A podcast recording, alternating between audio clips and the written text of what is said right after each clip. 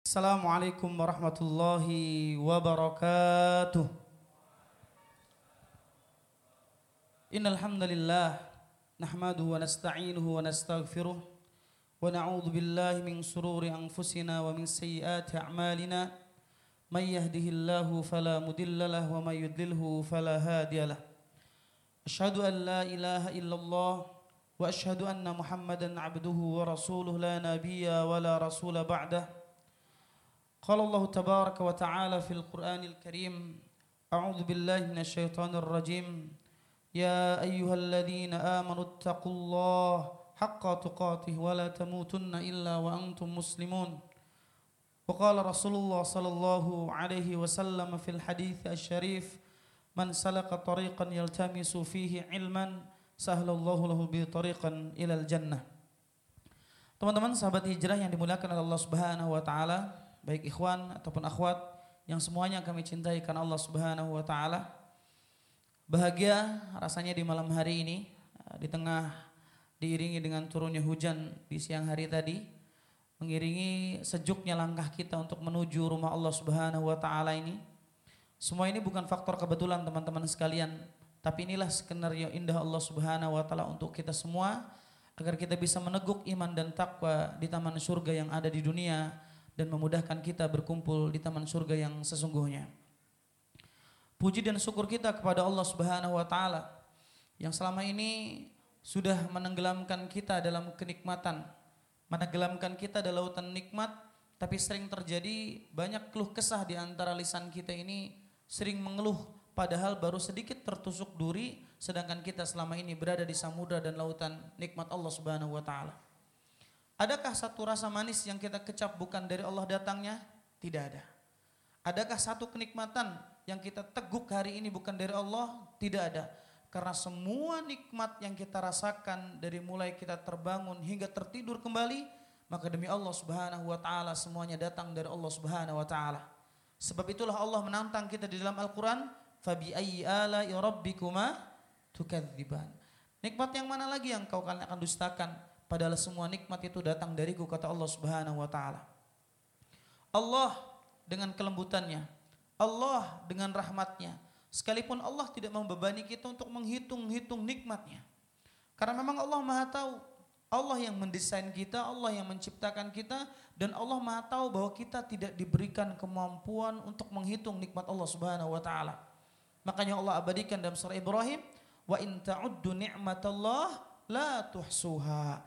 Jika kalian hendak mencoba untuk menghitung-hitung nikmat Allah, la tuhsuha. Tidak akan pernah mampu. Andai kata kita diberikan kemampuan oleh Allah untuk menjadikan dalamnya samudra itu seperti tinta-tinta yang akan kita tulis di atas secarik kertas. Dedaunan di dunia ini dikumpulkan menjadi lembaran-lembaran kertas, rantingan menjadi kolam ataupun penanya.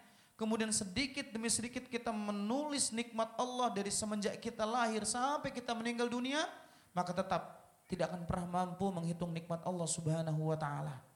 Caranya satu, kita hanya mampu mensyukurinya karena syukurlah ibadah paling indah saat kita sedang menikmati pemberian Allah, Allah sudah siapkan pemberian berikutnya jika kita pandai mensyukurinya.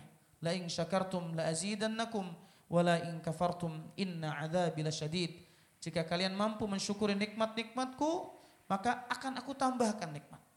Wala in kafartum inna adzabi lasyadid. Jika kalian kufur, ngeluh aja. Masya Allah. Nikmat yang Allah sajikan buat kita teman-teman sekalian. Seperti Allah ciptakan alam ini. Begitu luas, banyak. Cuma hanya karena kita menutup dua bola mata ini, indahnya dunia jadi nggak bisa kita lihat. Sama dengan nikmat Allah. Nikmat Allah itu banyak. Cuma kadang-kadang mata syukur kita ditutupi oleh kufur kita, maka kita tidak bisa melihat nikmat Allah subhanahu wa ta'ala.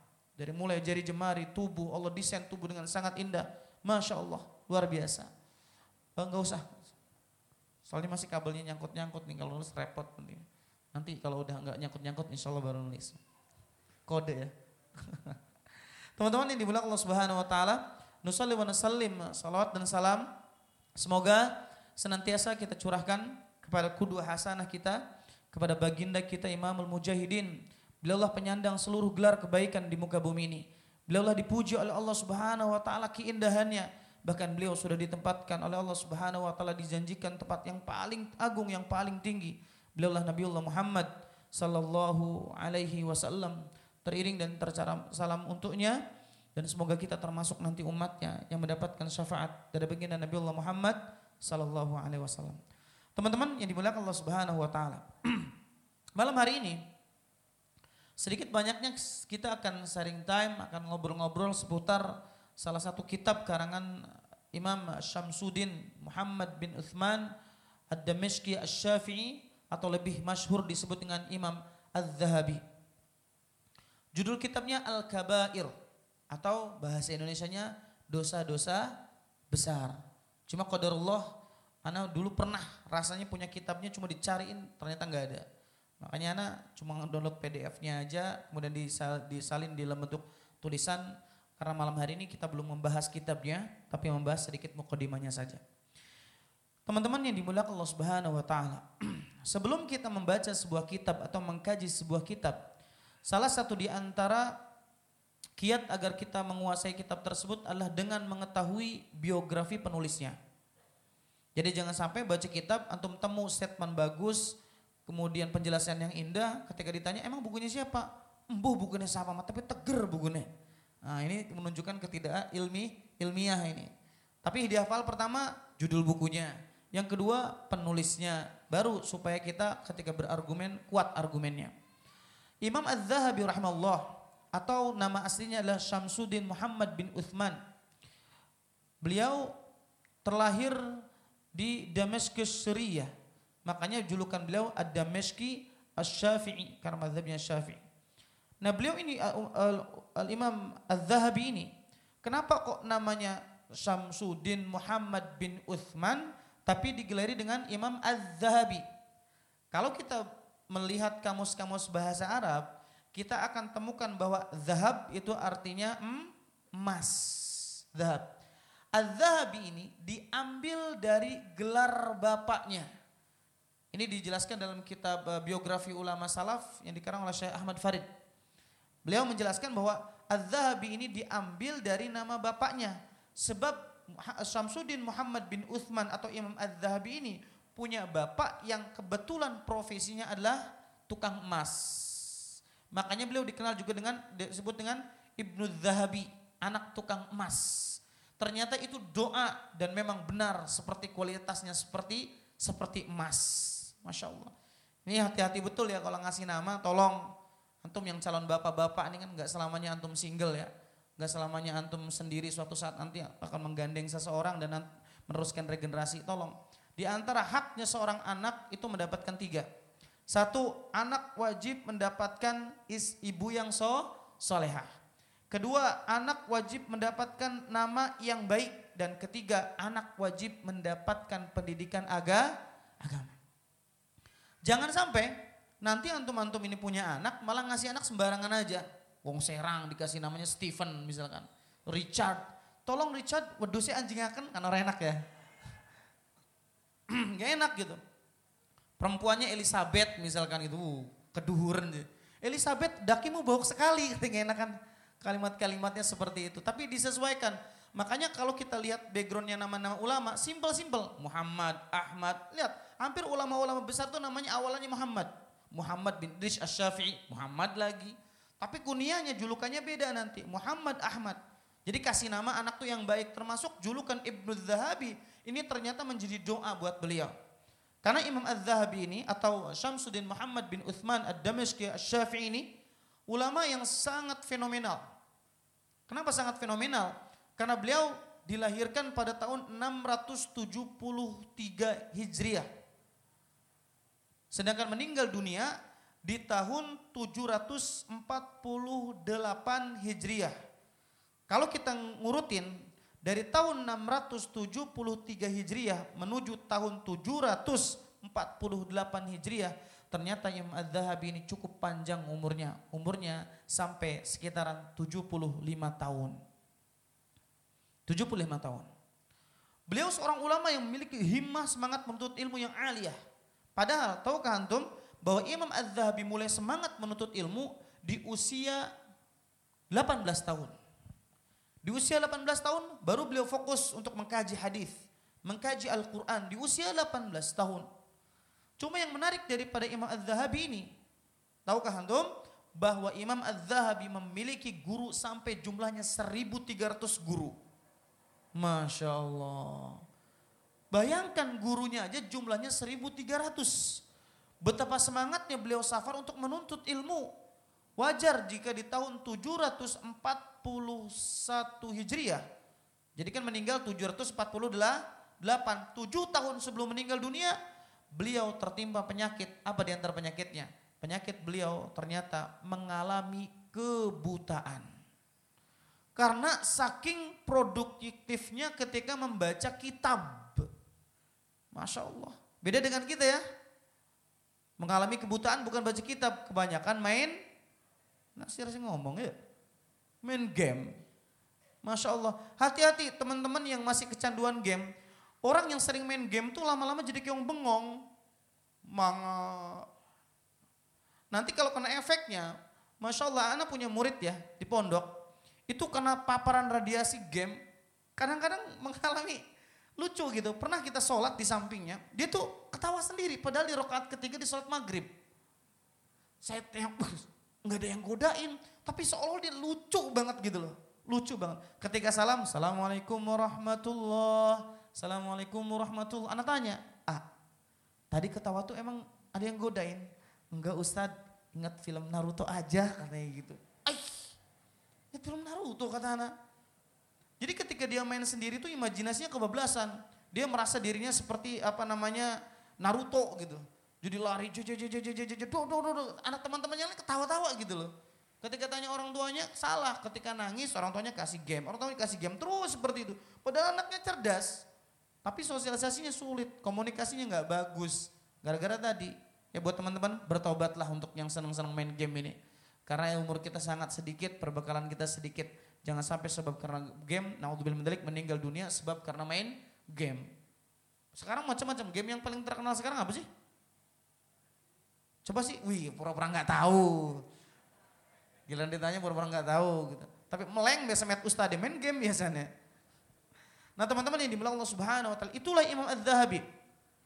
Seorang ulama yang mengalami kebutaan di tujuh tahun sebelum beliau meninggal dunia, tahun 741 Hijriah, itu menunjukkan bahwa beliau produktif. Saking produktifnya Imam Az-Zahabi ini memiliki gelar yang sangat fenomenal. Pertama, beliau digelari dengan Al-Imamul Wujud Hifdhan. Yang artinya imam pemimpin il, uh, pemimpin, seorang pemimpin dalam ilmu hafalan. Karena hafalannya sangat luar biasa. Yang kedua, beliau diberikan gelar dengan sebutan Syekh uh, Al-Jarh wa Ta'dil. Beliau adalah seorang ulama yang pakar dalam menilai kesikohan perawi. Ini tingkatan ilmu hadis yang paling sulit adalah ajarhu wa ta'dil. Misalkan, Anda jelaskan. Dari fulan, dari fulan A, B, C, D sampai ke Rasulullah SAW namanya rijalul hadis. Itu dia tahu satu demi satu kualitas rawi hadisnya. Kalau kita menghafalin hadisnya Nabi Hurairah radhiyallahu nyambung saja, itu sulit. Ini per satu pertobakohnya itu dia yang mengerti. Makanya buat teman-teman yang masih di pesantren nanti belajar mustalahul hadis. Nanti akan ketahuan. Setiap orangnya dia hafal. Masya Allah. Sikoh kekuatan orang yang tersebut. Allah. Luar biasa ya. Imam Az-Zahabi ini. Dan julukan yang ketiga beliau disebut dengan Rojalur Rijal Kullas Sabil. Yang artinya itu beliau termasuk satu dari seribu orang yang memiliki uh, disiplin ilmu yang banyak.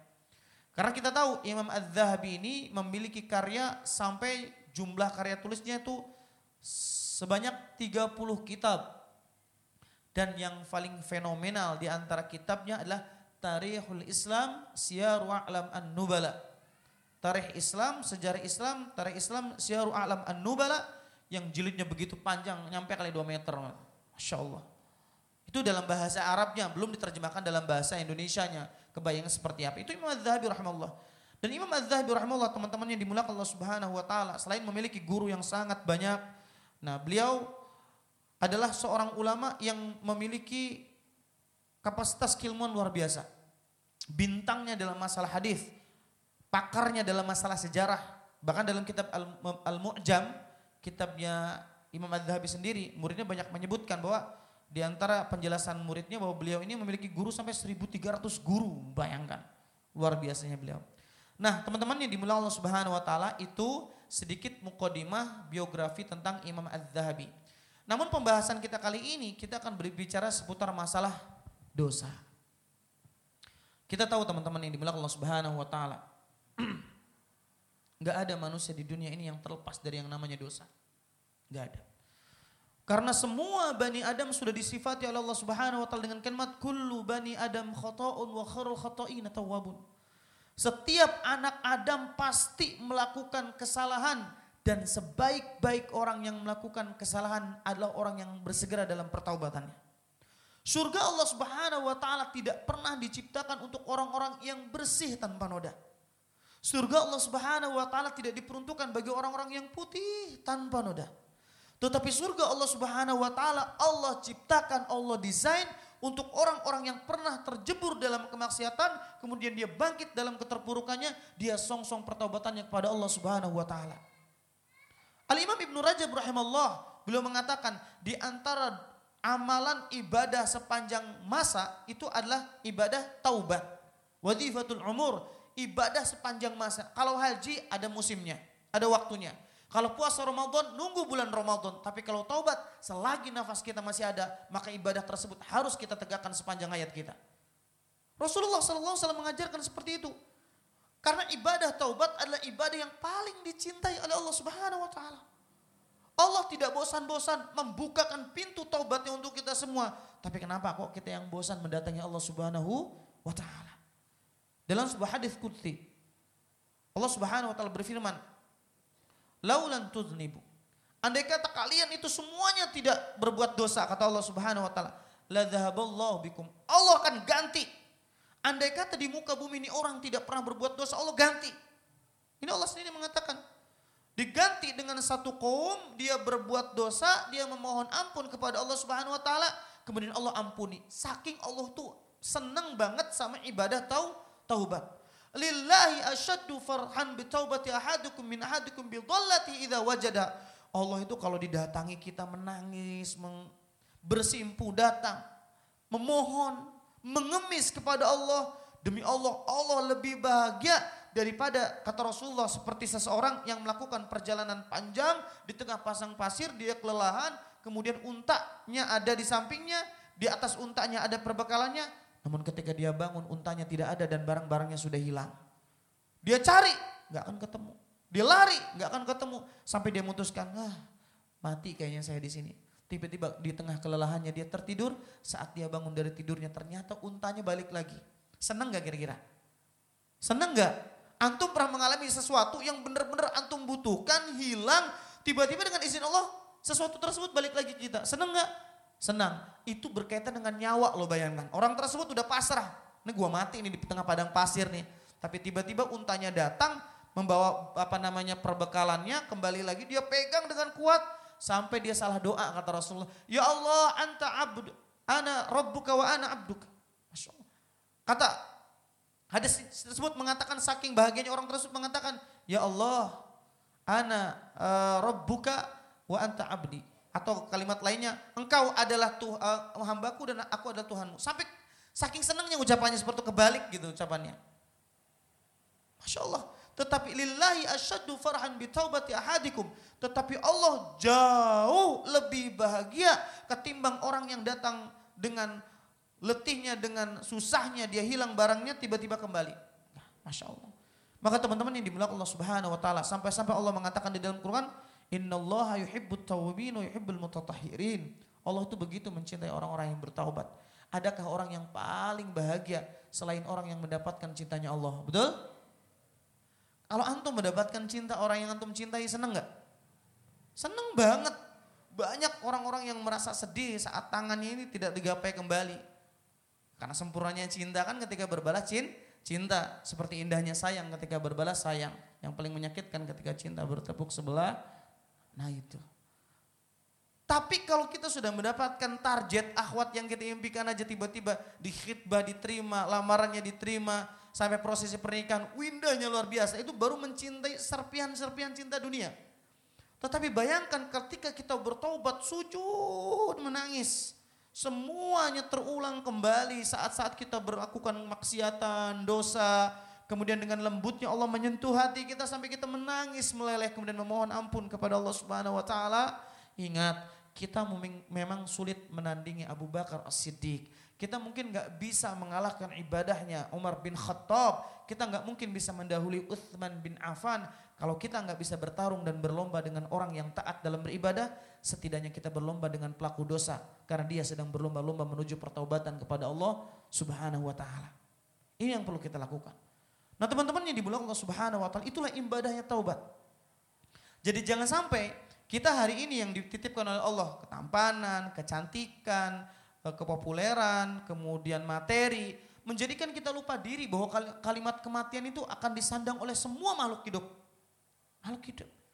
Andai kita tahu bahwa Allah memastikan besok kita akan meninggal dunia, rasanya hanya orang-orang yang bodoh yang tidak mempersiapkan dia untuk pulang kepada Allah Subhanahu wa taala. Karena orang yang cerdas, al-kaisu mandana nafsahu wa amila li ba'dal maut. Orang yang cerdas bukan orang yang bergelar profesor, doktor, bukan. Tetapi orang yang cerdas adalah orang yang komitmen untuk menjaga dirinya dan menjaga uh, amalannya untuk menuju kampung akhiratnya. Nah teman-teman yang dimiliki Allah subhanahu wa ta'ala. Apa itu dosa? Ini pertanyaan indah. Dalam sebuah hadis Rasulullah mengatakan, Al birru husnul huluki wal ithmu ma haka fi sadrika wa karihta ayyat tali alaihin nas. Kata Rasulullah yang namanya albirru kebaikan satu kebaikan itu adalah husnul huluki. Kalau orang berbicara kebaikan maka tidak lepas dari yang namanya akhlak yang baik. Itu kebaikan. Berbicara akhlak juga para alim ulama membagi menjadi dua. Satu akhlak kita kepada Allah. Adab ma'allah kepada Allah. Dan akhlak kita kepada Allah terbagi menjadi dua satu, mentaati perintahnya. Yang kedua, menerima takdirnya. Itu akhlak kita kepada Allah Subhanahu wa taala. Kalau akhlak kita kepada manusia terbagi menjadi tiga. Satu, akhlak untuk membuat orang lain bahagia. Dua, akhlak menahan diri supaya tidak melukai. Tiga, akhlak menahan diri ketika kita diuji dengannya disakiti kita mampu bersabar. Masya Allah. Rasulullah mengatakan al birru husnul huluki. Al birru dulu nih husnul huluki. Kemudian wal ismu. Kemudian pertanyaannya adalah dosa. Apa itu dosa? Rasul mengatakan al ismu mahaka fis sadrika wa karihta nas. Jadi yang disebut dosa satu tanda-tandanya. Kalau antum bertanya, Ustaz, dosa enggak ya ini ya? Nih, pertanyaan jawabannya ini. Pertama, orang didentik dengan dosa itu satu. Al-ithmu mahaka sadrik. Dosa itu yang buat gak nyaman di hati kita. Gelisah. Ada orang pacaran yang tenang? Gak ada. Mojok, sepi amat kayak gini. Jangankan pacaran manusia, kucing garong aja sama kucing anggora, itu beda. Kucing anggora tuh karena dikasih hak sama pemajikannya, makan apa pun yang diberikan majikannya atau sudah disajikan, itu mau ada geledek, ada apa tenang dia gitu kan. Kalem. Beda sama kucing garong yang biasa nyolong ku, nyolong ikan a, ikan asin. Tangak, tengok, plarak, lirik itu yang biasa mengani kontrakan bocah wadon kah? Sing main-mainin kos-kosan cewek kah? Plangak, plengok gitu. Eh, anak ibu kos orangin. Masya Allah, Maha sadrika, dia tidak akan pernah dikasih nyaman sama Allah Subhanahu wa taala. Saat kita memakan sesuatu yang haram, apakah ada kenyamanan? Gak ada. Mesti kita akan bertanya, ini orang lain nih sebenarnya nih. Saat kita hadirkan ada perasaan tidak nyaman di dalam hati kita, itulah dosa. Itulah dosa. Karena nggak ada dosa itu yang menenangkan. Hanya satu ala bidzikri tatminul qulub. Cuma nginget Allah ketika itu baru hati kita menjadi tenang. Jadi kalau hari ini hidup kita galau, Ker, dapat kerjaan galau, pengangguran galau. Berarti hidupnya penuh dengan do, dosa. Karena kalau memang itu ketaatan, dia akan menenangkan dan akan menyenangkan. Yang kedua, ciri daripada dosa adalah wa karihta ayat nas. Dia benci kalau manusia lain melihat amalan tersebut. Mana ada dosa yang dibangga-banggakan? Betul? Takut. Misalkan ya, ketahuan pacaran udah jadi aktivis, udah jadi apa namanya? aktif di komunitas-komunitas kajian, itu kan Masya Allah. Malu banget kalau ketahuan pacaran. Ketahuan aibnya, itulah dosa. Saat ada dua hal dalam hidup kita, satu nggak buat nyaman hati kita, yang kedua orang lain takut tak apa mengetahuinya, itulah disebut dengan dosa. Dan dosa itu adalah buah hasil pelanggaran kita kepada Allah. Pelanggaran kita kepada Allah namanya maksiat, buahnya adalah dosa, tempatnya adalah neraka. Kalau melakukan ketaatan, itulah ketakwaan. Masya Allah. Buahnya adalah pahala, tempat kembalinya adalah syur, surga Allah subhanahu wa ta'ala. Maka buat teman-teman yang dimulakan Allah subhanahu wa ta'ala, jangan sampai kita sering meremehkan dosa. Dosa yang disebut dalam kitab Imam Az-Zahabi atau kitab Al-Kabair ini, sedikit saya kasih bocoran. Ada sekitar 70 jenis dosa besar yang sering terjadi di masyarakat kita atau di, e, di kehidupan kita, 70 dosa besar dari mulai syirik sampai nanti hukukul walidain, durhaka sama orang tua, memfitnah, terus ada pembahasannya 70. Kalau teman-teman di sini e, pantengin terus kajian ini, insya Allah akan banyak dapat kebaikan. Setidaknya kita bersemangat untuk mengamalkan perkataan seorang ulama dengan kalimat araf tu syarra la li syarri. Sesungguhnya orang mukmin itu harus mengetahui keburukan, tapi bukan untuk jatuh dalam keburukan tersebut. Paham? Nah gitu. Jadi kita tahu, oh ini syirik nggak boleh, oh ini nggak boleh, supaya kita jangan jatuh di lubang yang sama. Lawong orangnya masih hidup, nabinya masih hidup, diutus di tengah-tengah mereka, itu pun sudah melakukan penyimpangan. Wah apalagi zaman kita hari ini yang jauh dari Nabi, yang tidak pernah melihat langsung bagaimana mujizat Nabi, kecuali Al-Quran yang sampai di tangan kita ini, Masya Allah. Akan banyak kemaksiatan-kemaksiatan yang dianggap remeh. Makanya orang Yahudi sering bilang, kalau kemaksiatan itu dibiarkan, maka kemaksiatan suatu saat akan menjadi sebuah kebenaran. Betul? Jadi sebuah kebenaran. Karena di kampung dulu pakai rok mini aib. Anaknya siapa sih kok pakai rok mini kayak gitu? Sekarang menjadi kebanggaan, biasa-biasa aja. Hamil duluan di kampung bisa tujuh turunan itu kesebut-sebut. Anaknya siapa itu yang dulu hamil duluan. Kalau sekarang mah, lah emang kita doang kasih meteng dikitan. Jua ke wong sinanam invest dikitan jadi. Masya Allah. Waliyadzubillah. Karena kemaksiatan dibiarkan menjadi sebuah kebenaran yang diakui. Itulah kenapa dalam dalam hati seorang muslim harus tetap lahir sifat al-amru bil ma'ruf wa nahyu anil mungkar. Amar ma'ruf nahi mungkar terus ada. Dan ingat juga bahwa tidak ada istilah dosa kecil dan dosa besar kalau dilakukan terus menerus.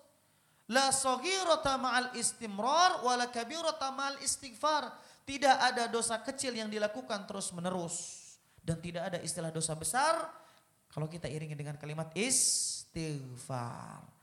Ini peran pentingnya. Nah kejamaah yang dimulakan Allah Subhanahu Wa Taala, kita lihat bagaimana penjelasan Al Imam Ibnu Qayyim Al Jauziyah Al-Imam Ibnu Qayyim Al-Jauziyah juga sama. Al-Jauziyah itu diambil dari bapaknya. Karena bapaknya adalah seorang guru di uh, Madrasah Al-Jauziyah. Maka disebut dengan Imam Ibnu Qayyim Al-Jauziyah. Al-Imam Ibnu Qayyim Al-Jauziyah dalam kitab Ada Wadawa. Ada artinya penyakit. Dawa artinya obat. Beliau menyebutkan ada beberapa faktor pengaruh negatif ketika orang melakukan kemaksiatan. Salah satu di antara yang disebut kata beliau di sini adalah satu faktor dosa yang kita lakukan. Ini lagi muhasabah diri nih. Kita ini berbuat dosa apa enggak? Satu kata Imam Ibnu Qayyim Al-Jauziyah, saat kita terhalang dari ilmu yang hak itu menunjukkan bahwa itu sebab karena dosa. Berarti poin pertama terhalangnya seseorang dari ilmu yang hak kalau teman-teman hari ini punten ya, hadir di sini, sulit membangun konsentrasi. Bahkan ada aja godaannya kalau mau duduk di majlis ilmu. Awas, itu sebab karena dosa. Sebab karena dosa. Kok Ustaz sok tahu? Bukan anak sok tahu, tapi inilah yang dijelaskan Imam Malik ketika bertemu dengan Imam Ash-Syafi'i ketika kecil. Imam Malik ketemu Imam Syafi'i, apa Imam Malik? Ngeliat, dilirik, kita diliatin aja. Ketika dites hafalan kitab Al-Muwatta, hafalan hadis Imam Syafi'i lancar banget setoran hafalannya. Kemudian Imam Malik melihat, kemudian beliau bilang, Inni ra'aitu nuran fi qalbika wa la tutfi bi ma'siyatillah. Saya melihat wahai Syafi'i kecil, di dalam hati itu hatimu itu ada secercah cahaya. Wala tutfi bi ma'siyatillah. Jangan padamkan cahaya di dalam hatimu dengan bermaksiat kepada Allah. Artinya Imam Asy-Syafi'i punya potensi jadi ulama besar. Jangan padamkan dengan bermaksiat karena dosalah yang menjadi penghalang kita dari ilmu Allah Subhanahu wa taala. Hari ini ada yang menghafal sesuatu tapi belum hafal-hafal, istighfar. Pengen bisa sesuatu disiplin ilmu agama nggak bisa-bisa, istighfar. Karena Allah cuma menyebutkan di dalam Al-Quran, wattaqullah wa yu'allimukumullah. Takwa dulu sama Allah, minim apa namanya buang semua perbuatan kemaksiatan, jauhi perbuatan dosa, wa yu'allimukumullah. Allah yang akan ajarkan ilmu kepada kalian. Makanya kenapa ada pelajaran istilah tazkiyatun nafas. Seni ilmu untuk membersihkan ji, jiwa dari hasad, dari bakhil, dari hubud dunia. Dibersihkan dulu agar tempat kita ini di dalam hati ini layak untuk dititipkan Al-Quran. Dititipkan ilmu Allah subhanahu wa ta'ala. Lihat ada teman-teman yang kalau fisika keren, kimia jago, bahasa Inggris lancar, tapi kalau sudah mendekati disiplin ilmu agama, bebel otaknya. Ada? Ada gitu. Akademis di kuliahan luar biasa. Masya Allah. Nilai IPK tinggi. Tapi ketika baru baca Al-Quran, waduh Ustaz, nggak sanggup saya Ustaz. Ubeng apa kin? Nah baru nyerah kayak gitu. Ingat, itu sebabnya karena dan dunub, dosa. Karena kaidahnya ketika orang itu bertakwa kepada Allah Subhanahu wa taala, wa yu'allimukumullah Allah akan ajarkan. Lihat bagaimana orang-orang besar sekelas Imam Az-Zahabi, sekelas Imam Asy-Syafi'i, Imam Malik, Imam Hanifah, Imam Ahmad, mereka semua membangun keilmuannya bukan karena kecerdasan saja, tapi dibangun di atas ketakwaan kepada Allah Subhanahu wa taala. Dari sekarang, satu punten, punten anak sebutkan, kalau sudah duduk di majlis ilmu ngantuk, awas, sebab karena dosa juga. Istighfar, ambil air wudhu. Nggak apa-apa daripada dipaksain melongok tapi nggak jelas. Ambil air wudhu bokan-bokan apa sing disampaikan orang sesuai seperti yang ditangkap gitu. Kita ngomong halal, wong kono ngomong harum. Suwe-suwe ngomong ha, haram. Jangan sampai anda bilang hitam atau bilang putih, nanti repot. Makanya guru kami dulu waktu di, di Sumatera belajar ya, menuntut ilmu kepada beliau, Sadagus Supradi LC, Hafidullah. Beliau benci betul kalau ada orang ngantuk, mendingan antum tidur, jangan paksakan. Karena apa bahaya nanti untuk menerima ilmu, takutnya tidak sesuai yang disampaikan. Ketika ditanya, primen pengajian taklim kan, uh ger pengajiannya, hi ustadz lucu. Emang stand up komedi melucu. Ketika ditanya, nyampe kenapa? Embo, napas kul kita weruh. Napas nyampe ini apa saya nggak tahu itu katanya gitu. Aduh, ini kan repot juga bilang. Nah, kemudian bab yang pertama kalau orang berbuat dosa akan menjadi penghalang dia untuk mendapatkan ilmu. Contoh, ketika Imam Ash-Syafi'i ngadu sama seorang gurunya bernama Waqi'. Syakautu waki su al hifdi fa arsadani ila tarkil ma'asi. Saya laporan ber, kepada guruku bernama Waki tentang buruknya hafalanku. Kenapa ini? Apa? Fa arsadani ila tarkil ma'asi. Ternyata guruku bernama Waki memberikan nasihat agar aku meninggalkan kemaksiatan. kemaksiatan. Imam Ash-Syafi'i ketika dia berangkat ke pasar tidak sengaja melihat betisnya perempuan, bubar hafalannya.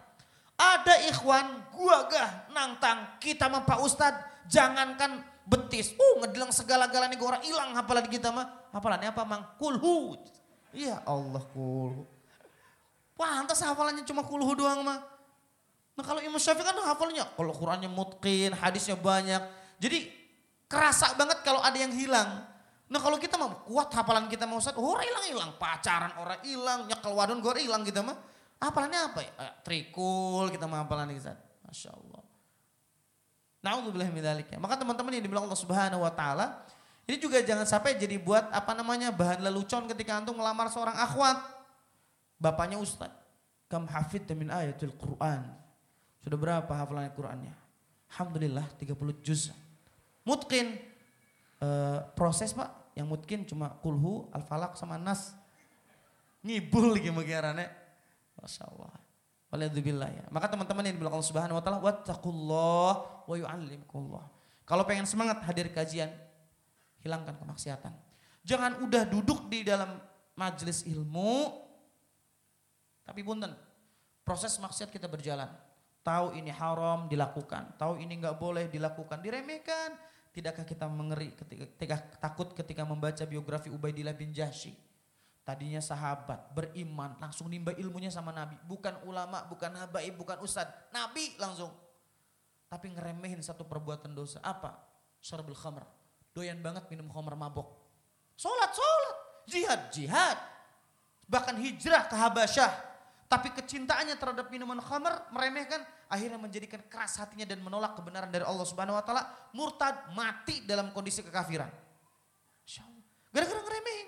Sekarang yang saya tanyakan buat teman-teman dan kita semua yang udah ngaji nih, apa maksiat yang sering kita remehkan? Punten, seputar kayak masalah ngerokok, kayak masalah pacaran dan lain sebagainya. Jangan pernah diremeh takut sebab karena asbab kecil lubang yang kecil ini menjadikan kita malah terjatuh dalam lubang kemaksiatan yang semakin dalam. Gara-gara ngeremehin. Bukankah kapal yang tenggelam di tengahnya samudera bukan karena dentuman bom? Cuma karena lubang kecil segini, cuma dibiarin. Terus, terus, terus. Akhirnya mesin yang di dalam rusak, Tenggelam dia, baru kemudian itu berpikir, iya ya coba kalau lubang itu buru-buru ditutupin. Kalau kapal yang membawa kita dari pulau satu ke pulau yang dua berlubang kita khawatir. Tapi kenapa hati kita sering berlubang meremehkan kemaksiatan kita nggak pernah khawatir. Padahal boleh jadi ada makhluk Allah yang hidup di dunia dengan nafasnya, tetapi hatinya hatinya sudah difonis mati sama Allah Subhanahu wa taala. Nauzubillah min Maka jamaah yang dimulakan Allah Subhanahu wa taala, pertama berarti uh, efek kemaksiatan atau dosa yang kita lakukan dalam kehidupan di dunia ini, kata Imam Ibnu Qayyim Al-Jauziyah adalah menjadikan penghalang kita mendapatkan ilmu yang hak. Akan menjadi penghalang. Yang kedua, efek kemaksiatan seseorang ketika dia melakukan perbuatan dosa adalah terhalang dari rizki dan dipersulit urusannya dalam kehidupan di dunia ini. Coba muhasabah diri, ada yang lagi sulit dapetin rezeki di sini? Kalau ada, Introspeksi diri. Hasibu qabla an tuhasibu kata Umar. Hisab diri kalian sebelum diri kalian dihisab. Hasibu qabla an tuhasib. Hisab diri kalian. Dihisab. Sebelum nanti menghadap hisaban Allah Subhanahu wa taala berat. Hari ini kita boleh jadi pintar berjidal, menghadirkan alasan, mencari pembenaran, tapi tidak di pengadilan Allah. Tidak. Mulut kita tertutup rapat-rapat wa tukallimuna aidihim wa arjulihim yang akan berbicara tangan kita, kaki kita memberikan kesaksian. Jangan remehkan. Kalau hari ini kita mengalami sulitnya rizki, sulitnya urusan kita terselesaikan, jangan-jangan kita memang jauh dari kata ketakwaan. Sebab Allah menjanjikan kalimat indah dalam surat At-Talaq ayat 2 sampai 4 kata Allah Subhanahu wa taala, "Wa may yattaqillaha yaj'al lahu makhraja wa yarzuqhu min haitsu la yahtasib." Pertama, selalu dihadirkan solusi sama Allah. Hidupnya tuh gampang bagi orang bertakwa itu. Enggak ada masalah yang terlalu besar karena dia selalu yakin memiliki Allah yang maha besar. Enggak ada yang terlalu sulit. Kalau perkara dalam meninggalkan hal yang kecil aja masih sulit, jangan berbicara ketika kita menyongsong permasalahan yang jauh lebih besar. Jauh lebih besar. Masya Allah. Anda teringat kisah ya, seorang laki-laki di camp gitu. Dia semangat banget, so, saya pengen berjihad saya pengen di medan tempur. Kata si ustadznya gini, nih kayu nih. Antum pegang kayu ini, anak tunggu di puncak gunung tersebut. Ternyata ketika sampai di puncak gunung, kayu tersebut tidak dibawa. Ngeremehin dia. Kata ustadz tersebut, antala tanjah, kamu nggak nggak lulus, nggak lulus. Padahal cuma diamanin megang kayu doang, tapi karena prosesnya panjang sampai gunung, naik gunung sambil warawiri, akhirnya dibuang juga nggak amanah, nggak amanah. Makanya hari ini jangan pernah meremehkan yang namanya dosa. Bukan besar kecilnya dosa yang menjadikan masalah. Yang menjadikan masalah kita berbuat dosa dengan siapa? Dengan Allah. Bukan kecil besarnya. Ah ini mah dosa kecil lah. Nggak masalah. Bukan masalah kecil besar dosanya. Tapi yang permasalahan kita bermaksiat kepada siapa? Kepada Allah. Kepada Allah. Waliyahzubillah. Kalau hari ini rizki kita sulit, hidup kita sempit, itu menunjukkan bahwa betapa banyak dosa yang kita lakukan. Jauh dari kata ketakuan, karena orang bertakwa, raut wajahnya selalu indah dipandang, Masya Allah. Gak ada bagi dia itu permasalahan yang terlalu berat dalam kehidupannya. Karena ketika baru dihadirkan masalah, ya jalahu makhroja. Allah berikan solusi. Menginginkan rizki min haitsu la yahtasib, dihadirkan dari arah yang tidak terduga-duga. Karena bagi orang yang bertakwa urusan dunia itu kecil. Sering saya sampaikan teman-teman yang dimuliakan Allah Subhanahu wa taala. Ujian dalam kehidupan kita itu sebentar. Seperti sebentar yang kita hidup di dunia ini. Saya nasihatkan buat anak pribadi ya, kalau teman-teman bisa mengambil hikmahnya, fadl silakan. Kata para alim ulama, ada seorang dokter berikan nasihat untuk aktivis kalimatnya seperti ini ujian rasa sakit, pedih, kecewa dalam kehidupan di dunia ini itu adalah cara Allah mendidik kita agar kita tidak jatuh cinta dengan dunia. Kita merasakan kekecewaan, kesulitan dalam hidup ini, itu cara Allah mengenalkan surga. Karena surga tempat di, di mana tidak lagi kita mendapatkan namanya rasa sakit. Kalau hari ini kita diuji dengan ujian yang berat di sisi Allah Subhanahu wa taala, yakinlah bahwa ujian itu seperti tamu yang datang singgah paling lama tiga hari, setelah itu berlalu meninggalkan kita. Begitulah yang namanya ujian. Padahal kita tahu orang mukmin adalah orang yang sudah menjual dirinya kepada Allah dengan balasan surga. Maka terserah Allah akan menjadikan kita seperti apa. Anak punya HP ini. Anda beli dari konter. Terserah saya, mau saya buang, mau saya kasih ke antum, mau saya hancurin, terserah. Dan begitulah kalau kita sudah bertransaksi dengan Allah. Kalau Allah subhanahu wa ta'ala sudah membeli kita dengan surga, terserah Allah kita dijadikan. Bahwa seperti Bilal yang diuji keimanannya dihimpit di, di batu, di tempah batu, di tengah padang pasir, di panas yang luar biasa. Atau dipilih seperti Hamzah Asadullah yang dibelah dadanya, dirobek bahkan diambil jantungnya oleh Hindun. Atau seperti dipilih seperti orang-orang yang meninggal di perang Uhud yang dipotong hidung dan telinganya dijadikan gelang dikalungkan di tangan dan kakinya Wahsy, seorang laki-laki yang menombak Hamzah, sang paman Rasulullah Shallallahu alaihi wasallam. Terserah. Andai kata kemuliaan bernama surga itu mudah didapatkan, apalagi cuma nilainya meninggalkan kerjaan, meninggalkan tempat-tempat yang di situ kita melakukan kemaksiatan, hijrah dari dulu yang kelam menuju hari ini dengan kehidupan yang indah, di bawah naungan Allah Subhanahu wa taala masih berat, ninggalin kerjaan masih berat, ninggalin apa namanya aktivitas dunia kita masih berat. Gak ada surga yang dihiasi dengan sesuatu yang menyenangkan. Surga dihiasi dengan sesuatu yang dibenci dalam kehidupan ini. Karena apa? Karena yang dibenci itulah yang menjadikan kita terseleksi siapa yang jujur menghadap Allah Subhanahu wa taala. Andai kata kemuliaan itu mudah teman-teman sekalian, tidak mungkin seorang Mus'ab bin Umair, seorang pemuda yang tampan luar biasa, Sampai Rasul mengatakan, belum pernah saya melihat seorang laki-laki ka'annahu rijalun min ahli jannah. Seolah laki-laki itu seperti laki-laki penduduk surga. Siapa? Mus'ab bin Umar. Ketika beliau mengucapkan, Asyhadu an la ilaha illallah wa asyhadu anna muhammadar rasulullah. Seluruh nikmat dia ketika jahiliyah dicabut sama Allah subhanahu wa ta'ala. Dulu dia anak yang dimanjakan. Setiap kali dia bangun dari tidurnya, samping kanan kirinya sudah tersedia buah-buahan untuk disantap. Tapi buktinya ketika dia masuk Islam, dia diintimidasi, dia disiksa, tampan, tatanan rambutnya paling rapi, bajunya paling mewah, parfumnya tidak ada penduduk Makkah yang tidak bisa mencium wanginya, parfumnya Mus'ab bin Umar. Tapi ketika dia memeluk agama Islam, ketika dia hijrah, totalitas, menjual semuanya untuk surga Allah Subhanahu wa taala, Masya Allah, ketika dia di tengah-tengah ujian luar biasa, Rasul aja melihat wajahnya aja nggak sanggup. Kenapa? Karena Rasulullah tidak tega Ngelihat Mus'ab bin Umar tidak tega. Lihat tampannya Mus'ab bin Umar di perang Uhud. Sampai-sampai ketika Mus'ab bin Umar ditebas dengan pedang tangan kanannya. Dihujani anak panah, disayat wajahnya. Terjatuh apa orang-orang musyrikin Quraisy? Muhammad kudmata. Nabi Muhammad sudah meninggal dunia. Muhammad telah meninggal. Muhammad telah mati. Karena tampan wajahnya Mus'ab bin Umar hampir menyerupai Rasulullah Shallallahu Alaihi Wasallam. Jadi musyrikin Quraisy sampai salah kalau dikira itu Nabi Muhammad SAW. Padahal itu Mus'ab. Ketika Rasulullah SAW selesai perang, Rasul mengumpulkan para syuhada yang mati syahid. Dilihat satu-satu kelihatan Musa bin Umar. Ya Allah. Langsung didoakan Rasulullah. Dulu gemerlapnya dunia yang dia miliki tinggalkan. Demi menebus apa? Surga Allah subhanahu wa ta'ala. Kalau para akhwat hanya dituntut oleh Allah untuk menjulurkan jilbabnya lebih panjang sedikit masih berat. Kalau para ikhwan-ikhwan hanya untuk mengangkatkan kainnya sedikit saja itu masih berat. Kalau para kita semua yang laki-laki hanya untuk meninggalkan sesuatu yang diharamkan Allah masih berat.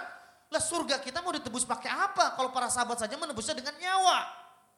Dengan nyawa. Hari ini Allah belum menuntut kita untuk mengeluarkan tetesan darah, baru mengeluarkan harta, tenaga, waktu, ilmu. Belum dengan harta, belum dengan jiwa. Andai kata kemuliaan di hadapan Allah itu mudah teman-teman sekalian. Tidak mungkin Abdullah Abdullah bin Rawaha belum mengatakan la nuqat ma nuqatilun nas li'adad. Kita tidak pernah ketika para sahabat itu istilahnya ketakutan. Masya Allah ternyata pasukan yang akan dilawan di perang Mu'tah itu jumlahnya berkali lipat. Pasukan kaum muslimin mundur rapi. Gimana kalau kita kirim ke Rasulullah bantuan ini terlalu banyak. Abdullah bin Roha bilang ini. Ma nuqatilun nas. Kita tidak pernah berperang karena jumlah.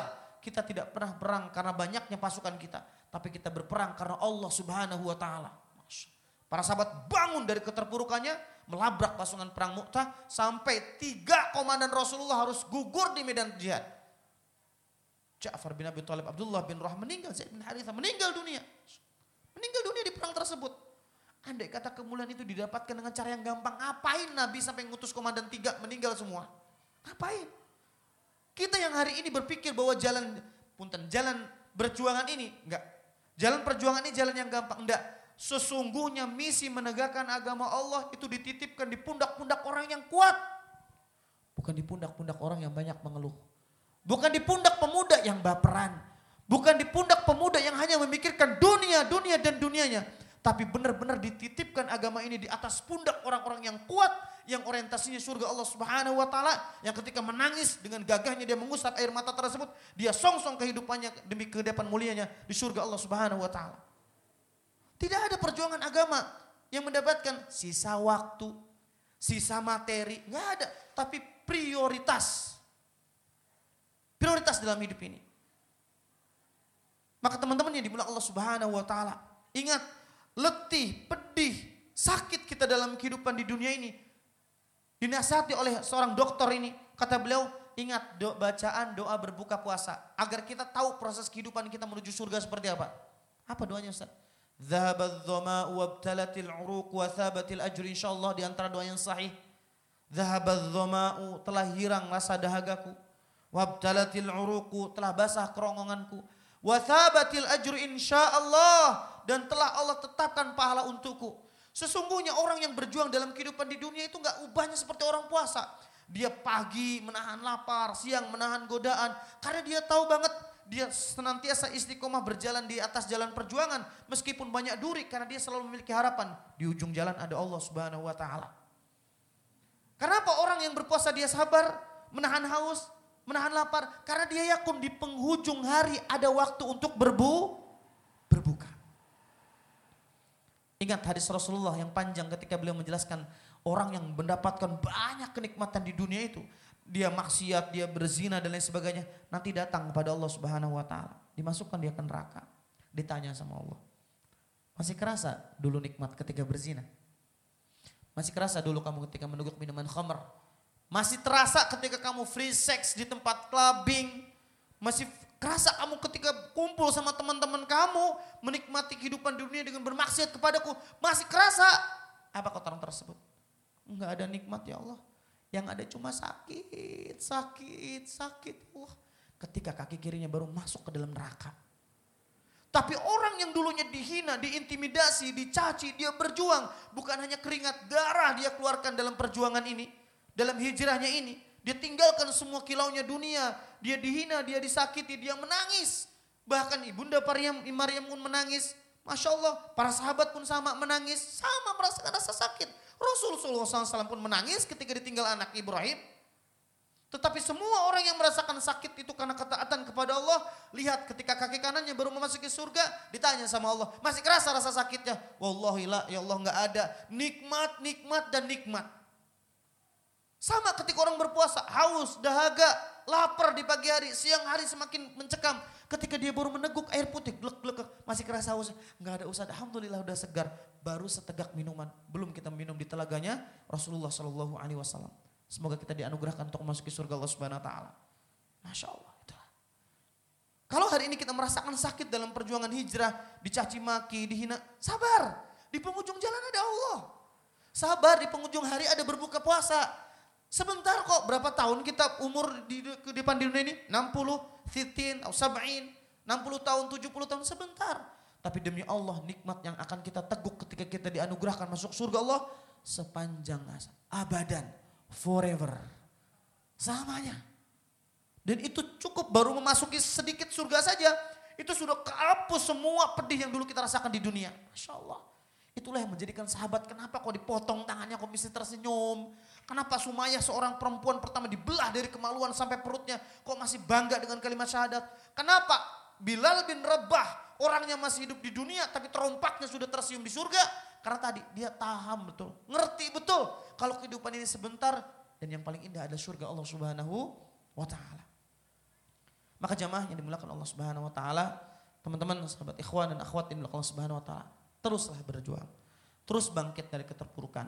Jangan sampai kita menjadi pribadi yang sibuk menikmati dunia. Karena orang yang paling menderita dalam kehidupan di dunia ini adalah orang yang paling mencintai dunia. Serius. Dunia itu nggak harus dimiliki.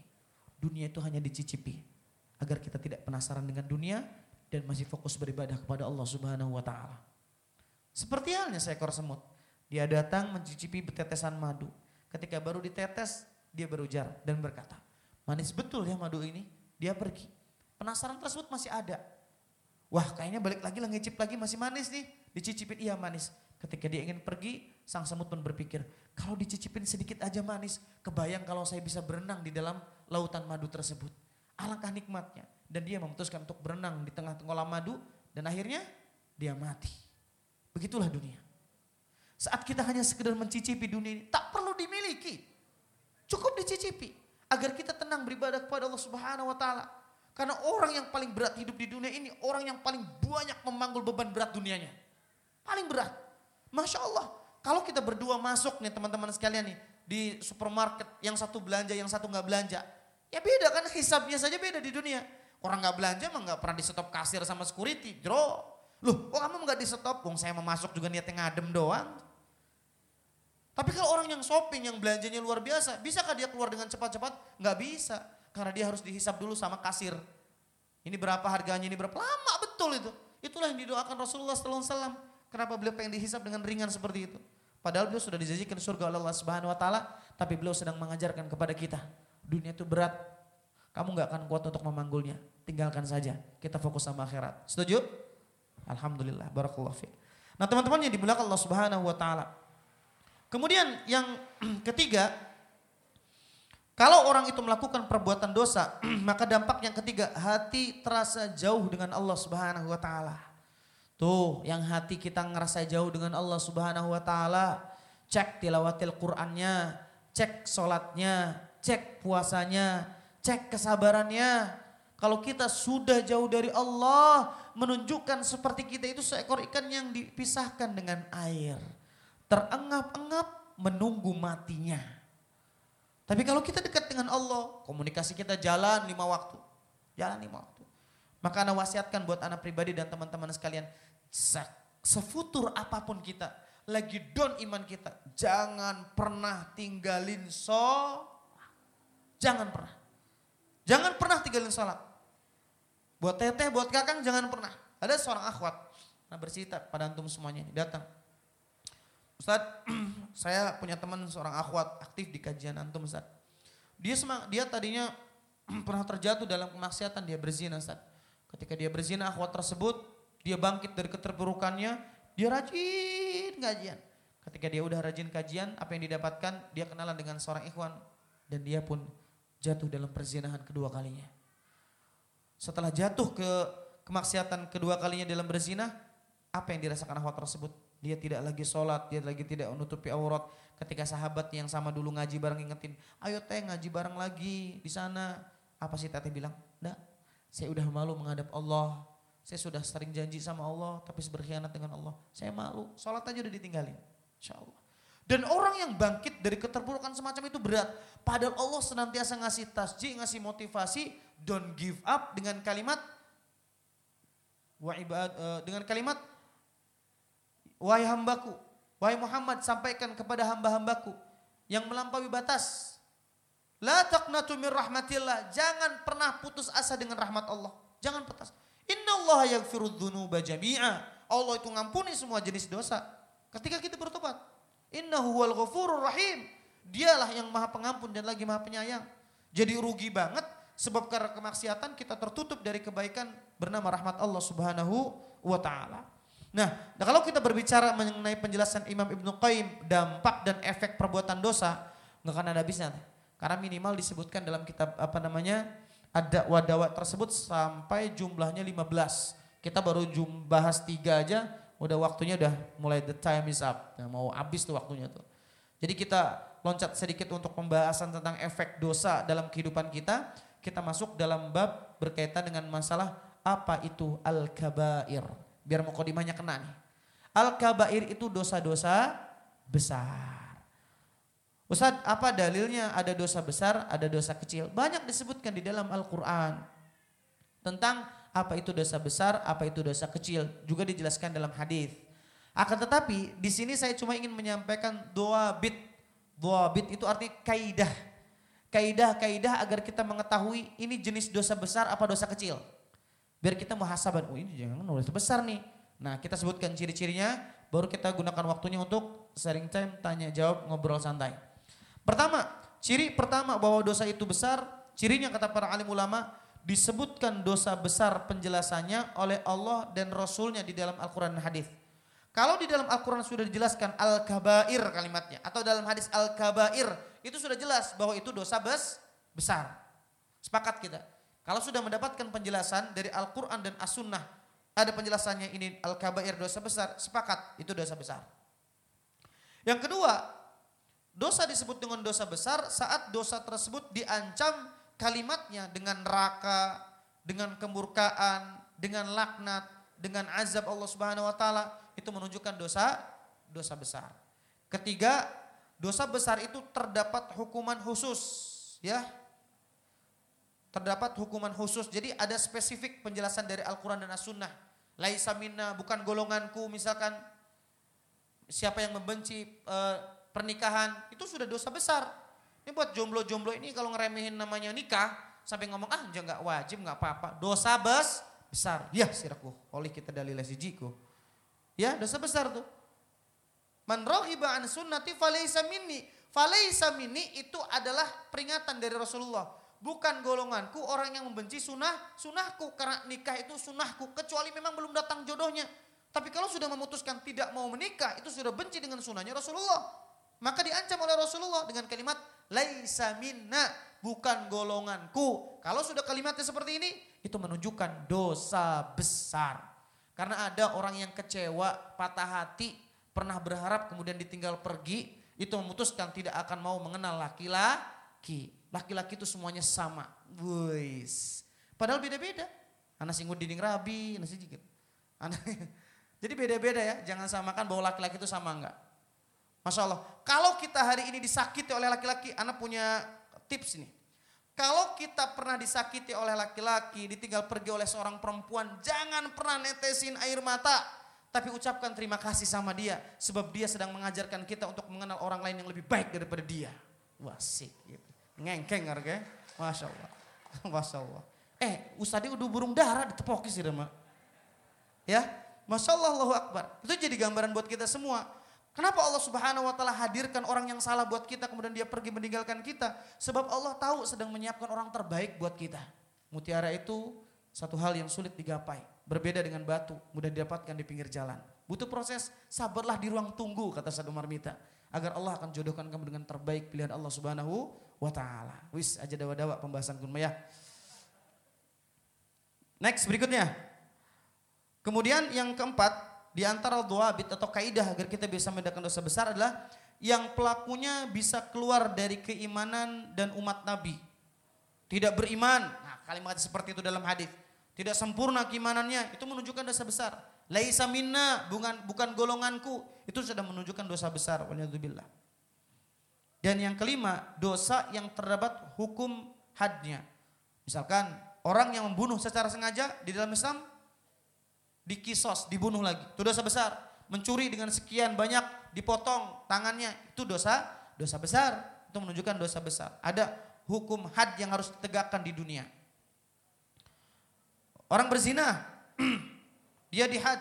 Hadnya apa? Kalau uh, dia masih single, dicambuk satu cambukan. Kalau dia sudah memiliki pasangan, dia dirajam. Nah itu dosa dosa besar, ada hadnya dalam kehidupan di dunia ini. nah kalau kita sudah tahu lima dua bit tadi, kita akan mengetahui apa konsekuensinya kalau orang melakukan dosa besar. Dosa besar itu tidak diampuni oleh Allah Subhanahu wa taala kecuali kita bertaubat. Tapi kalau dosa-dosa kecil, seiring kita beramal soleh akan dihapus oleh Allah. Wa'at bi'is sayyi'atal hasanata huha. Ikutilah keburukan dengan kebaikan karena kebaikan menghapus dosa-dosa kita. Yang dimaksud dihapus tersebut adalah dosa-dosa kecil, bukan dosa besar. Kalau dosa besar dituntut kita untuk bertaubat dengan taubat yang khusus. Zina, taubat dulu yang khusus. Syirk, makanya disebutkan nanti pembahasannya syirik yang paling utama. Kita akan kupas di insya Allah di pertemuan berikutnya nih. Eh, semoga kita dipanjangkan umurnya, diberikan keistiqomahan, masya Allah. Karena sesungguhnya nikmat betul ketika orang bisa bermajlis ilmu semacam ini. Wallahu alam bisawab. Itu kurang lebih uh, penjelasan kita di malam hari ini. Subhanallah nggak kerasa ya jam 9 lebih ini. Tafadhol buat Kang Ruli untuk uh, memandu. Kalau teman-teman ada pertanyaan atau hal-hal yang perlu didiskusikan, uh, silahkan untuk kumpulkan di majlis ini. Barakallahu fikum.